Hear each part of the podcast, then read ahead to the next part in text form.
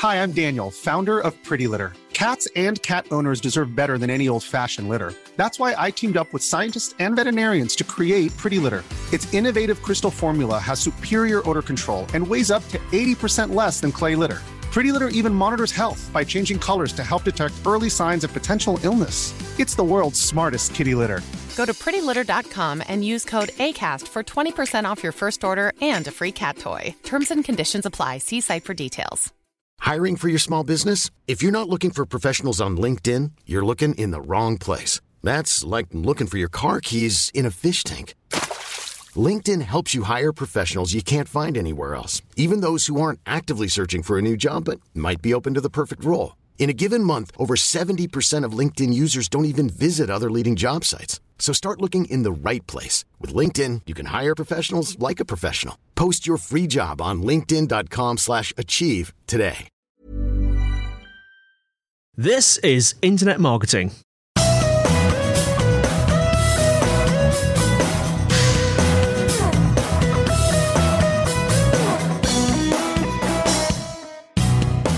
To you by SiteVisibility at sitevisibility.co.uk. This is Internet Marketing. I, as always, am Andy White, joined today by Gerry White, not my brother. Hi, how you doing? I'm doing very well. We're talking about some of the updates, aren't we, with Google? We had Panda back in 2011, then we had Penguin. Was it the following year? Yeah, 2012. I 2012. lose track, that's so long ago. Yeah. And uh, we're about to embark on another update, aren't we? Tell us a bit about that. Well, it's it's a repeat of Penguin. Um, we've just had an update of Panda last month, or quite recently actually, Panda 4.1, which kind of impacted a large number of sites, about 2% of um, visibility of sites. And this latest um, update is, well, we're just waiting to see how much of an impact it's going to have. And this is Penguin. When was the last time Penguin was updated?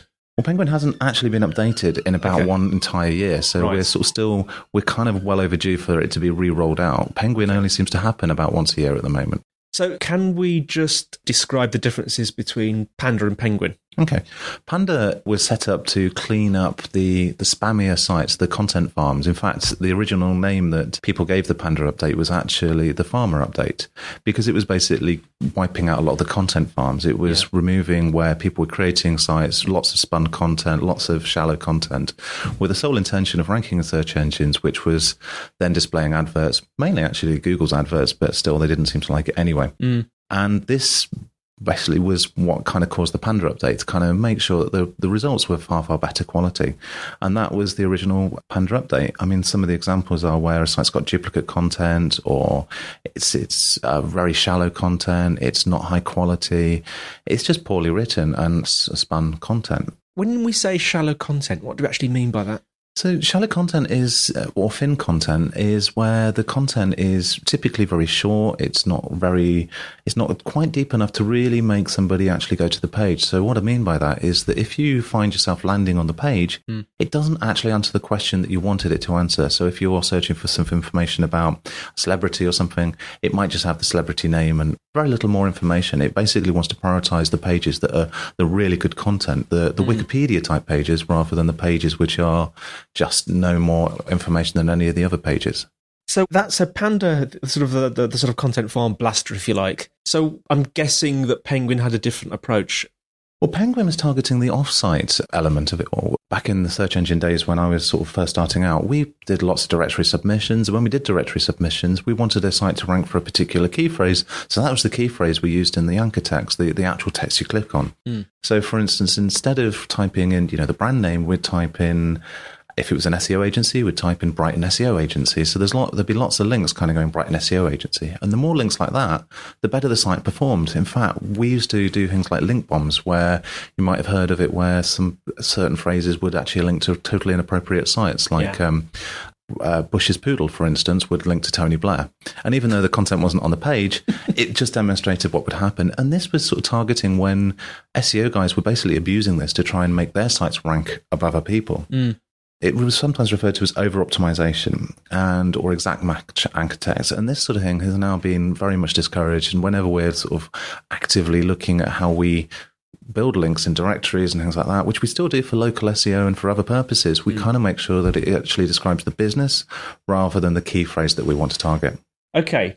So, is there any speculation about what this latest update is likely to do? Have you got any information at all about it? We know from the way in which Penguin runs that it will basically be just more of the same. We are working hard to do things like disavow bad links. Uh, we are working hard with our clients to make sure that there's nothing that's been negatively built up against the site that will have an impact when this is rerun. Hmm.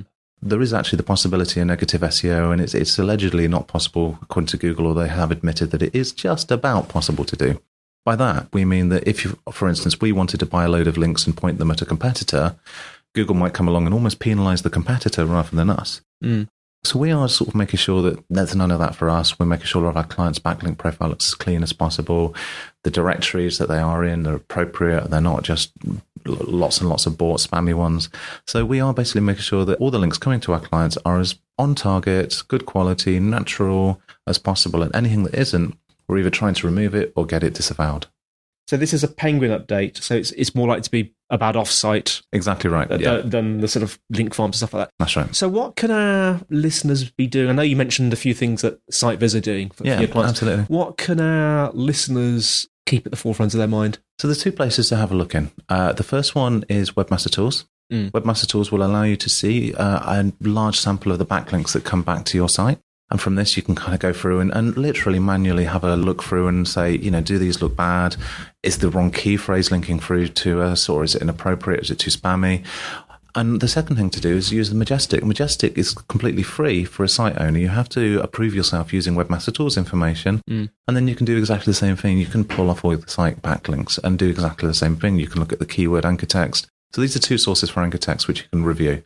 If you look through them, you can kind of have a good guess as to whether or not they're a good link or a bad link. And if they're if you've got lots of bad links, then put it in the disavow file. Now, just going back in time, I know recently we've just had a Panda update, haven't we? The last Yep. few weeks or whatever. What do we know about that? Have we seen much effect? Yeah, well, the last Panda update was 4.1, and the mm-hmm. one before that, 4.0, was the one that hammered a lot of press release sites and similar sites. And we've been looking at this one quite a lot because we've, you know, we've got a lot of articles out there, and, and we've got clients who, you know, do have kind of a lot of um, e-commerce type sites. So we have basically been making sure that our clients, the content has been as rich as possible. That means literally going through almost page by page, looking at what Google sees and making sure that it's not thin content, it's not duplicate content, it's not low quality. I mean, for example, with the duplicate content, we make sure that it's unique to that site. E-commerce clients particularly often find their content is duplicated around the web. So a description for a, a television, for instance, you might have five other people using exactly the same description because it's sourced from the manufacturer rather than rather than actually custom written. This will mean that you won't necessarily rise up in the ranks unless you have gone, got a custom description for it. If you've got the custom description, that does mean that you stand a really good chance of being on page one. And the better the description, the more descriptive it is, the more you use things like user generated content, the more you use uh, you know imagery, the better it will actually serve up. The other thing we make sure is the layout of the page. We have noticed that the layout of the page actually has a significant impact. If you have too many adverts and not enough content, this again is a sign. Google can kind of actually tell the difference visually between uh, all the advertising on the page and actually the, the real content on the page. Even images, Google now does render the page and sees a full rendering of the page. And as a result of that, you should actually look at how Google sees the page by using the Google's own fetch as Google and render feature hidden within Webmaster Tools. Hmm. By doing that, you can actually kind of get a good feel as to whether or not the page is exactly how you would expect the search engine and the user to see it. And the better it's laid out, the better it seems to rank. Google likes things like video, hmm. imagery, everything laid out really clearly. Presumably, Google isn't actually rendering the images and trying to work out what's in them, is it? Or- It is pretty much, yeah. Google's really, really clever in that way. And mm. we know that if you right click on an image, for instance, in Chrome, you can find all the same images. Google can see a lot more in images than people tend to realize. We're Right. Unsure at the moment whether or not Google's trying to read the text within images because we know it's invested in OCR, which is the ability to read text in Yeah. images. We know it's invested in lots of sort of similar things, and it knows that um, you can actually do a search within your own photographs, for instance, on Google Plus to say, I want to see photos of cats, and it'll actually find cat photos for you from within your own photos, which is kind of scary, actually. In Which some ways. indicates it is doing some kind of uh, sort of spatial recognition on an image. Yeah. Um, a long time ago, a guy called Mike King wrote an article about the headless browser, Mm. where he basically laid out the fact that um, Google does actually fu- fully render the page and looks at it in that way. It will execute JavaScript. It will follow links that you don't expect it to. It will try and do things on the page like a normal user will. And we've actually found that content loaded in for Ajax, which we didn't expect it to find, mm. actually it does find. And we, we find that it does do more on the page than most users would expect a search engine robot to actually be able to do. Which is indicating is actually executing, executing get my teeth in executing JavaScript. It absolutely well. definitely is, and it's following links in JavaScript and similar, which sometimes causes issues because sometimes we don't want Google to follow these links. We don't mm. want Google to be seeing buttons and clicking things because it's actually doing things like a delete content. button or something like that. Exactly right. Yeah, yeah, yeah. So it's good. It's, that's a very good argument for putting delete buttons behind uh, some sort of uh, sign-in wall. Okay, so do we know? I know you've touched on it, but do we know roughly that a sort of safe page layout to go for? There's nothing that is absolutely perfect. Part of the reason for this is that eBay did a really good job of creating some really kind of better pages, but mm. it created far too many of them. It created a sort of micro content farm about all of its products. Mm. And actually, in many ways, this was probably what we would have recommended for a company to do, is creating lots of good quality pages about mm. products.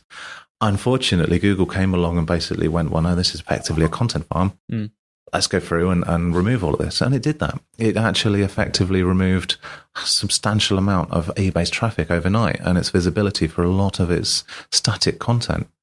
And so there is no simple, this is the good answer, but our recommendation is basically good titles, good imagery, mm. a substantial amount of text, you know, about 250 words plus.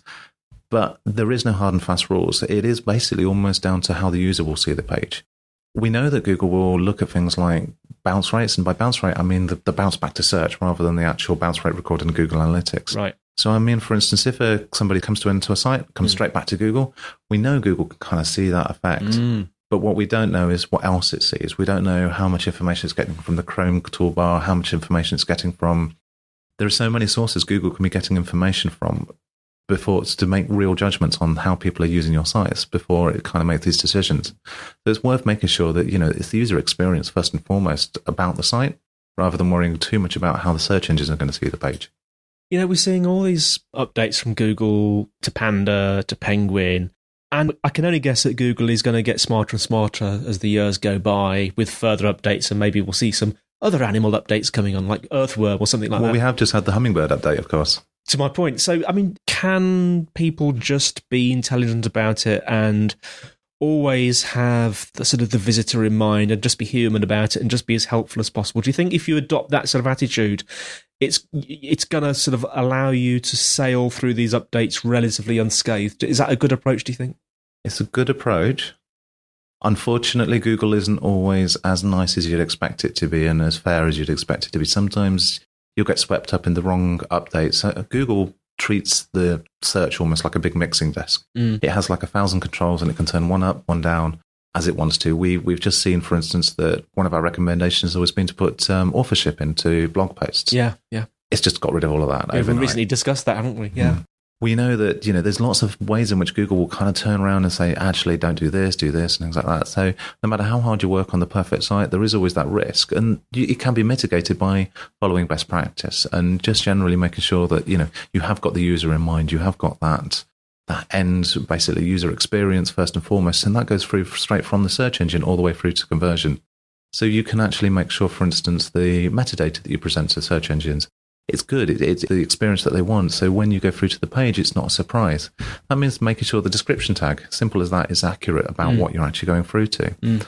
And the Hummingbird update means that as people are searching for many more answers to questions, if somebody's looking for the uh, a Volkswagen Passat tire uh, PSI, mm. they're actually searching for a specific question. So if yeah. your page is answered almost like a question, sort of saying this is the um, PSI for a Volkswagen Passat, you actually stand a better chance of appearing higher up in the search result. Yes.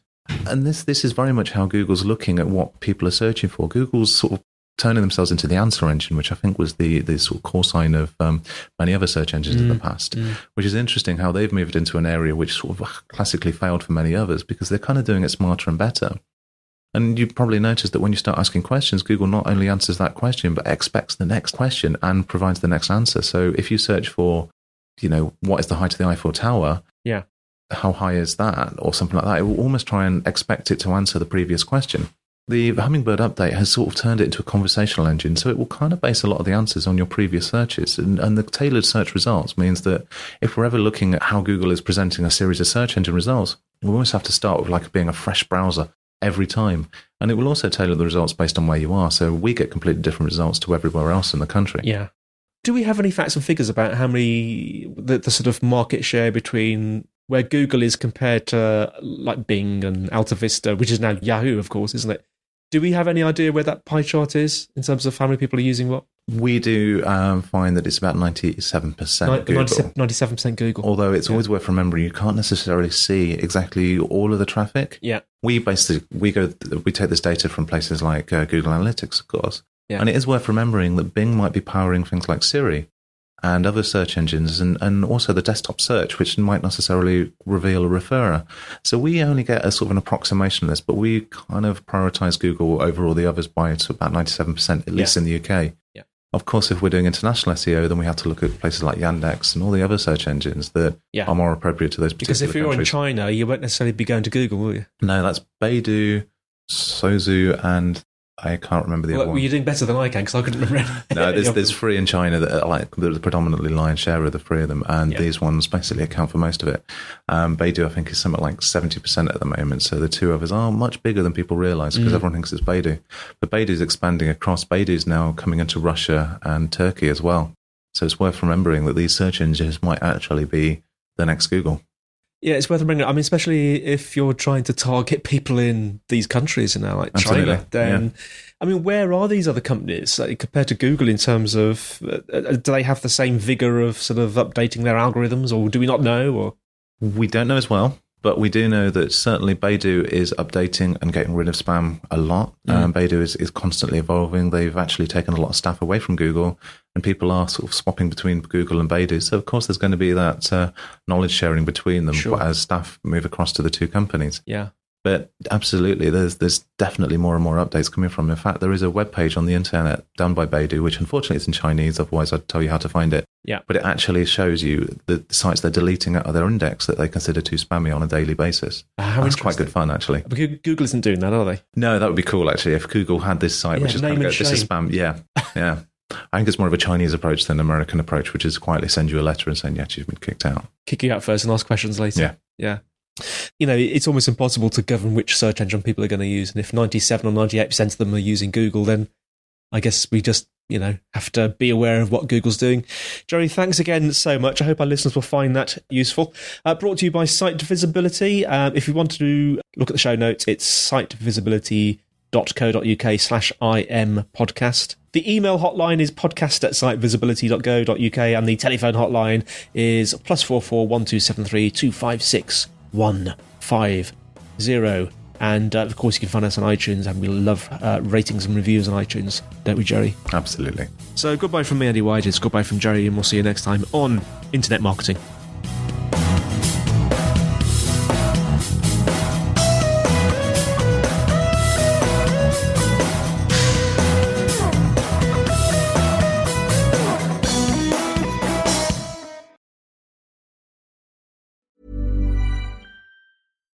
Hi, I'm Daniel, founder of Pretty Litter. Cats and cat owners deserve better than any old fashioned litter. That's why I teamed up with scientists and veterinarians to create Pretty Litter. Its innovative crystal formula has superior odor control and weighs up to 80% less than clay litter. Pretty Litter even monitors health by changing colors to help detect early signs of potential illness. It's the world's smartest kitty litter. Go to prettylitter.com and use code ACAST for 20% off your first order and a free cat toy. Terms and conditions apply. See site for details.